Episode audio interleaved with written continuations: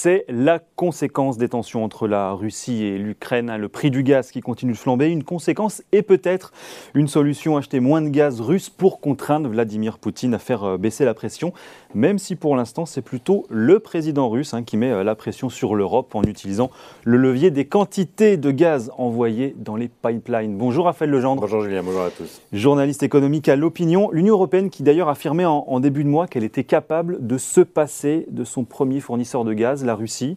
Euh, c'était du bluff ou elle dit vrai? Alors, on lui souhaite euh, bien du courage, euh, parce que le gaz russe en Europe représente quand même quasiment la moitié. des importations. C'est 40% très précisément, et c'est un peu plus de 20%, 22% du total de la consommation énergétique, y compris transport. Donc on met le, le pétrole là-dedans. Donc on voit que la Russie est évidemment un partenaire majeur euh, pour euh, le marché de l'énergie euh, en Europe et on voit mal comment on pourrait s'en passer, en tout cas à court terme. C'est ce que dit d'ailleurs encore ce matin hein, le, ministre de l'économie du climat allemand. dit nous en Allemagne, on va complètement arriver à faire sans. Eh ben, c'est ça qui est le plus étonnant en plus, parce que l'Allemagne est certainement un des pays européens les plus dépendants du gaz russe. 40% c'est l'ensemble des 27, mm. mais il y a des grosses disparités en réalité. Euh, parmi les plus dépendants, vous avez donc l'Allemagne, 55% des importations de, euh, de gaz.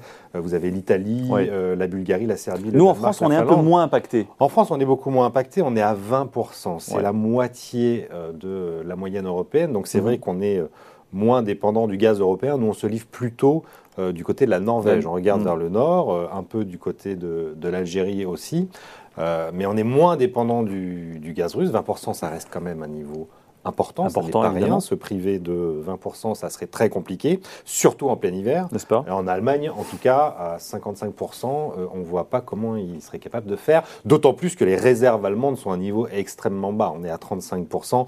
On, était à des niveaux bien supérieurs au hmm. début de, l'hiver, avec des niveaux aussi bas qu'il va falloir remonter au printemps. Bien sûr. Euh, bah, sans le gaz russe, ça va être difficile. Auprès de quel autre pays, finalement, l'Europe peut se fournir euh, davantage? On parlait parfois des pays du Golfe. Est-ce que c'est toujours une option qui est sur la table aujourd'hui par les gouvernements Le Qatar, par exemple, est un pays euh, très important euh, au niveau de la production du GNL, du gaz naturel liquéfié, notamment, qu'on transporte par supertanker.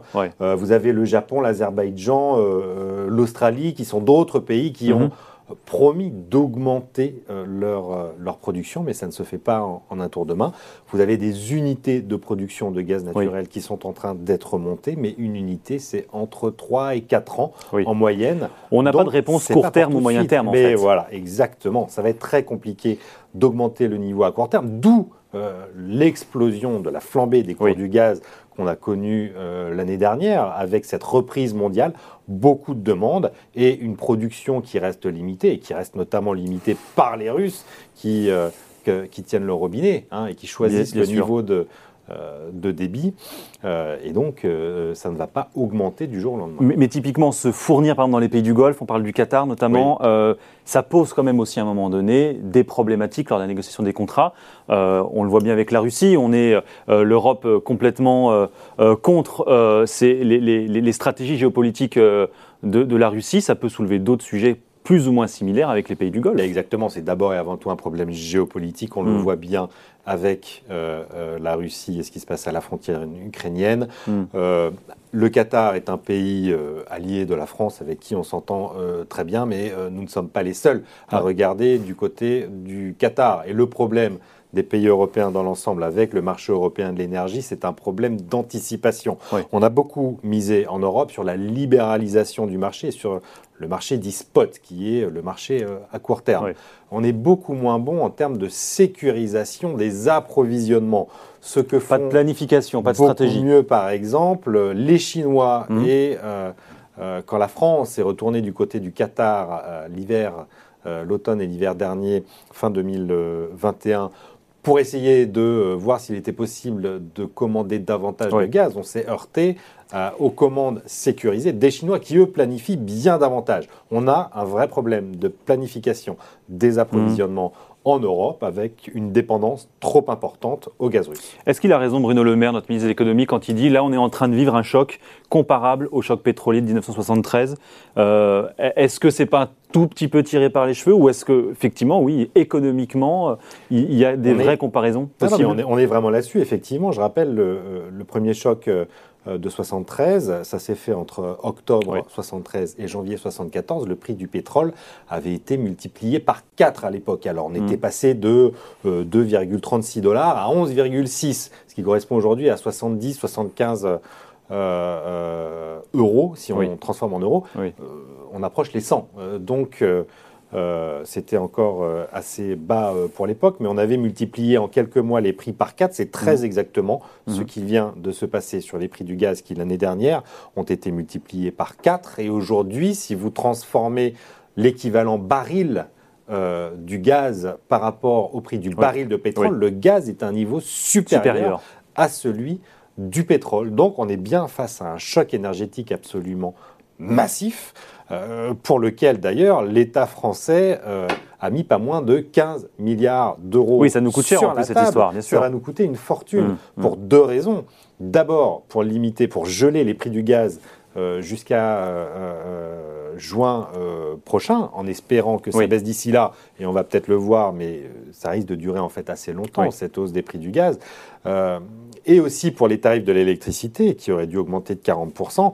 Euh, l'électricité dépendant en Europe euh, du gaz, notamment. Pourquoi? On explique très rapidement, mais euh, le prix de l'électricité est fixé en fonction de l'ouverture de la dernière unité de production, qui en Europe est bien souvent une centrale au gaz. Et bah, comme le prix du gaz explose, le prix de l'électricité explose. Et tout ça, bah, couvert avant les élections euh, par de l'argent public. Je rappelle que l'argent public, ce n'est pas l'argent du consommateur, mais enfin, c'est de la dette pour l'instant, donc ce sont des impôts futurs. Le mmh, contribuable mmh, mmh, le paiera au final. Pour passer la bosse des coûts de l'énergie euh, cet hiver, on en est déjà à 15 ou 16 milliards d'euros. Euh, c'est une note qui va augmenter puisque le prix du gaz est en train encore d'augmenter. Bon alors, une solution alternative qui est de plus en plus euh, présentée comme très crédible par les, observateurs, c'est le GNL, le gaz naturel liquéfié, GNL.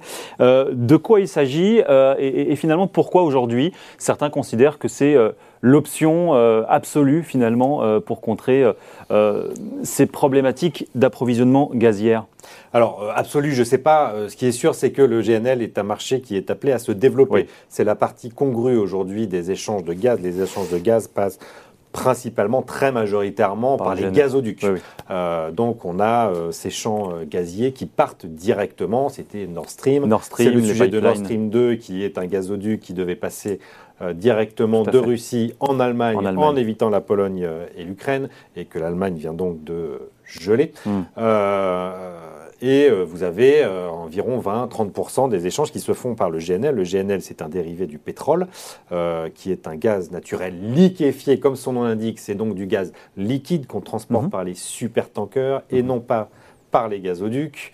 et c'est un marché qui est appelé à, à augmenter puisque on peut éviter la Russie notamment avec le GNL, la Russie qui reste un grand producteur de GNL, euh, mais vous avez du GNL euh, aux États-Unis, au Qatar, qui sont des pays avec qui la situation est un peu moins compliquée.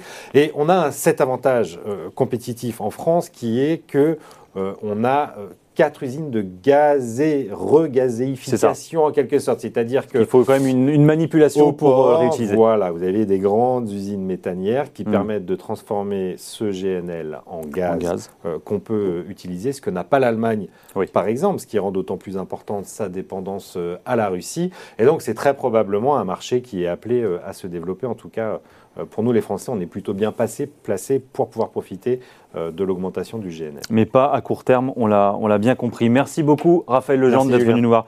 Aujourd'hui, journaliste économique à l'opinion sur Boursorama.